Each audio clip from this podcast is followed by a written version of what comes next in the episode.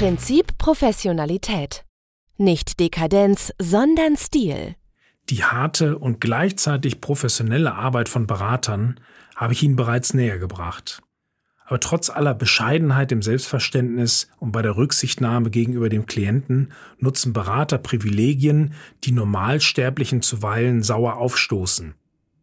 Auch das Erscheinungsbild von Beratern wird von vielen Nichtberatern oft als übertrieben, ja sogar anbiedernd empfunden. Warum Reisen auf hohem Niveau und gehobene Garderobe und Etikette dennoch einen Sinn machen, erkläre ich Ihnen in dieser Folge. Meilenkönige solche Situationen kennen Sie bestimmt. Als Bahnreisender zum Beispiel sieht man immer wieder Berater im grauen Berateranzug in der ersten Klasse auf ihren Notebooks klimpern und denkt sich, muss das denn sein? Auch in der zweiten Klasse könnte der Mann die Tastatur quälen. Oder aufs Flugzeug übertragen, inwiefern unterscheidet sich bei einem Inlandsflug die Edelklasse für 800 Euro von der Holzklasse für 200 Euro? Sind die Leute vorne im Flieger eine halbe Stunde schneller in Berlin? Das nicht. Aber es gibt dort vorne die besseren Brötchen, die kann ich mir auch beim Bäcker kaufen. Verschiedene Zeitungen, wozu gibt es einen Kiosk im Flughafen. Und die Sitzplätze sind eben ganz vorne. Bringt das Vorteile, etwa bei einem Absturz? Womit der arglos, aber nicht neidlos Reisende unweigerlich zum Schluss kommt, muss das sein? So seltsam es klingt, es hilft ungemein. Und zwar nicht wegen Brötchen oder Zeitungen oder den anderen materiellen Vorteilen. Ich behaupte sogar, dass der ausschlaggebende Vorteil immaterieller Art ist. Ich habe immer wieder die Beraterei mit einem täglich absolvierten Marathonlauf verglichen. Wenn du jeden Tag also deine 42, noch was Kilometer runterhechelst und dafür in der Business Class des Heimatfliegers ins Wochenende fliegen darfst, dann fasst du das als Kompliment deines Arbeitgebers auf, der dir implizit vermittelt, du reißt dir jeden Tag ein Bein für Klient und Firma aus. Und das wertschätze ich in denen du für deinen erstklassigen Service am Kunden auch einen erstklassigen Reiseservice genießen darfst. Du hast es verdient. Man spiele doch mal die Antithese dazu durch, nämlich, es wird zwar verlangt, dass der Berater Woche für Woche einen erstklassigen Service liefert, doch dafür kann er selber nur zweitklassige Services nutzen, weil sein Arbeitgeber sparen muss oder möchte. Das passt nicht zusammen. Der Berater spart ja auch nicht an seiner Leistung am Kunden. Work-Life-Hack jeder möchte bei der Arbeit wertgeschätzt werden. Warten Sie nicht auf Wertschätzung, denn das macht mürbe. Verlangen Sie quasi Wertschätzung. Signalisieren Sie dem Chef, was Sie meinen wert zu sein. Geben Sie sich damit selbst ein Preisschild, wo von außen, für den Chef etwa, erkennbar ist, was Sie für Ihren Wert halten. Sagen Sie dem Chef, dass Sie die Dienstreise machen, aber nur erster Klasse im Zug, damit Sie ungestört arbeiten können nur mit Wochenendaufenthalt in der ausländischen Metropole, dass sie vor oder nach dem Geschäftstermin möglichst schnell wieder ihren Akku aufladen können und so weiter. Das transportiert auch Selbstbewusstsein, was an sich schon ein Wert ist. Die Amerikaner haben einen Spruch dafür, die haben für alles einen Spruch. Pay Peanuts, get Monkeys. Wenn Erdnüsse in der Lohntüte stecken, dann wollen bald nur Affen für die Firma arbeiten. Natürlich weiß ich, dass es nur allzu viele Arbeitgeber exakt so halten, Sie verlangen Spitzenleistungen und bezahlen Hungergehälter. Sie verlangen vollen Einsatz und stellen Knabberzeug ins Meeting, das keiner von ihnen seinem Haustier verfüttern würde. Sie wollen, dass man mitdenkt, denken sich aber nichts dabei, den Essenszuschuss für die Kantine zu kürzen, aus Kostenspargründen. Nicht in der seriösen Beratung. Arbeit braucht Wertschätzung und nicht nur ein Gehalt. Es geht nicht um Belohnung oder gar Schmerzensgeld, es geht um Wertschätzung auf jede erdenkliche Weise. Der Mensch lebt nicht vom Brot allein. Kein vernünftiger Mensch würde die Bundesliga auf dem Bolzplatz von Teutonia Hemtuch austragen. Der Rasen in der Bundesliga macht jedem Wohnzimmer Hochflor alle Ehre.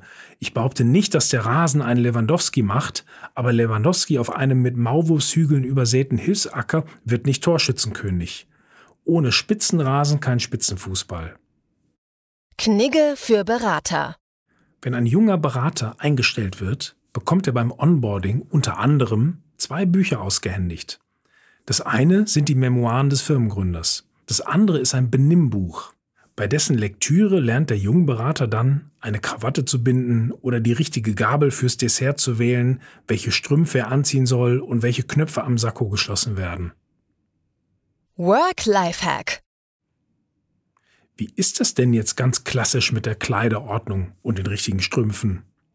Der Herr bitte ausschließlich dunkle Kniestrümpfe, weil ein guter Berater niemals Stachelbeerbeine zeigt. Und die Dame nach klassisch royaler Sitte mit farbloser Strumpfhose, Weichzeichner für die Beine. Und zu den Knöpfen beim Sakko bloß nicht alle schließen, sieht aus wie Presswurst, sondern nur den obersten Knopf, damit unten mehr Spielraum ist für die Beinarbeit. Jetzt wird's knifflig. Welchen Knopf schießt man denn bei Dreien? Den mittleren. Und wenn man schon beim Thema Sakko ist, drei Dresscodes, die häufig bei Einladungen erwähnt werden, müssen Sie sich merken. Business, Business Casual und Casual. Business ist sehr formell, mit Krawatte oder ähnlich.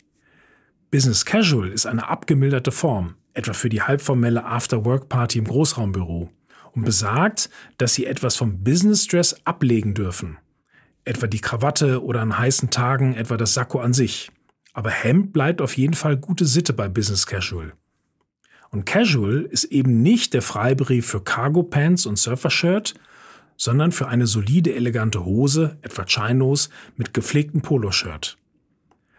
Und falls Sie mal eine Einladung mit den Worten Black Tie bekommen sollten, dann haben Sie es geschafft. Denn das ist die Aufforderung zu Smoking, den Sie eigentlich niemals kaufen, sondern immer nur leihen. Black Tie meint eben nicht eine schwarze Krawatte wie John Travolta in Pulp Fiction, sondern schlichtweg die Fliege. In anderen Worten, das professionelle Auftreten eines Beraters wird nicht dem Zufall überlassen oder der Erziehung seines Elternhauses. Diese erzieherische Fürsorge des Arbeitgebers unterscheidet die Beraterei von den meisten anderen Branchen, in denen gutes Benehmen, häufig vergeblich, erwartet und vorausgesetzt wird. Woher soll das ein Mensch wissen, der den Knigge für den neuen Rechtsverteidiger des Hamburger SV hält und bei dem sie zu Hause das Licht im Zimmer per Steinwurf löschen? Oder wie eine junge Beraterin über einen besonders unbeleckten neuen jungen Kollegen lästerte, bei ihm zu Hause reicht es wohl, wenn man nicht mit beiden Händen in die Schüssel fasste und von Löffel, Messer und Gabel zumindest eines mit Namen nennen konnte. Wobei gesagt werden muss, keiner von uns hat diesen Beraterknigge auswendig gelernt, auch die Damen nicht, die eine eigene geschlechtsspezifische Kniggefassung ausgehändigt bekamen. Und wir lernten das nicht nur deshalb nicht auswendig, weil wir alle lesefaul gewesen wären. Respekt, Alter! Sondern weil wir lernten, es kommt zwar auch auf die äußerlichen Signale an, die ich als Mensch und Berater sende. Kleidung, Benimm, Auftreten, Manieren. Es kommt jedoch noch viel intensiver auf die Haltung und Kultur an, die ich lebe. Eine Kultur der absoluten Achtung meines Gegenübers und des Respekts vor jedermann und jeder Frau. Und auch eine Kultur des Arbeitens auf höchstem Niveau mit höchstem Einsatz. Und dies gilt auch für das äußere Erscheinungsbild eben auch auf höchstem Niveau. Und auch mit höchstem Einsatz, etwa wenn bei sengender Hitze alle anderen Startup-like in Cargo-Shorts und Flipflops kommen, man sein Sakko auszieht, auf links gefaltet über den Arm gelegt trägt und die Hemdärmel bitte nur höchstens zweimal umschlägt, besser im englischen Stil nur einmal, aber um Himmels willen nie bis zum oder gar über den Ellenbogen. Und über Kurzarmhemden sage ich an dieser Stelle am besten gar nichts. Wenn über Berater berichtet wird, die sich wie die Axt im Walde gerieren, dann wissen wir jetzt, woran es diesen mangelt. An Contenance, wie man früher sagte, an Haltung und Kultur. Es ist nicht so wichtig, ob ich als Berater zum Meeting der Geschäftsführung des Modeunternehmens, das ich aktuell berate, die richtige Krawatte zum richtigen Sakko trage. Es ist viel wichtiger, ob ich notfalls trotz Krawatte, die dem Stylisten des Hauses nicht gefällt, stets respektvoll und höflich auftrete und mich artikuliere. Oder wenn ich per Mietwagen zu einem Klienten der Automobilindustrie fahre, tunlichst nicht mit einem Fabrikat des Konkurrenten vorfahre. Oder generell einen Zug, Flieger früher buche, statt ein zu spät kommen zu riskieren. Oder für ein Krisengespräch mit einem Klienten ihn dezent aus dem Meeting bitte und die Sache unter vier Augen anspreche und nicht vor versammelter Mannschaft. Wie formuliert es die unsterbliche Aretha Franklin? R-E-S-P-E-C-T, Find out what it means to me, Respect. Angesichts des grassierenden Werteverfalls in der Gesellschaft taugt die Knigge-Praxis von guten Beratungsunternehmen durchaus als Benchmark für alle anderen Branchen.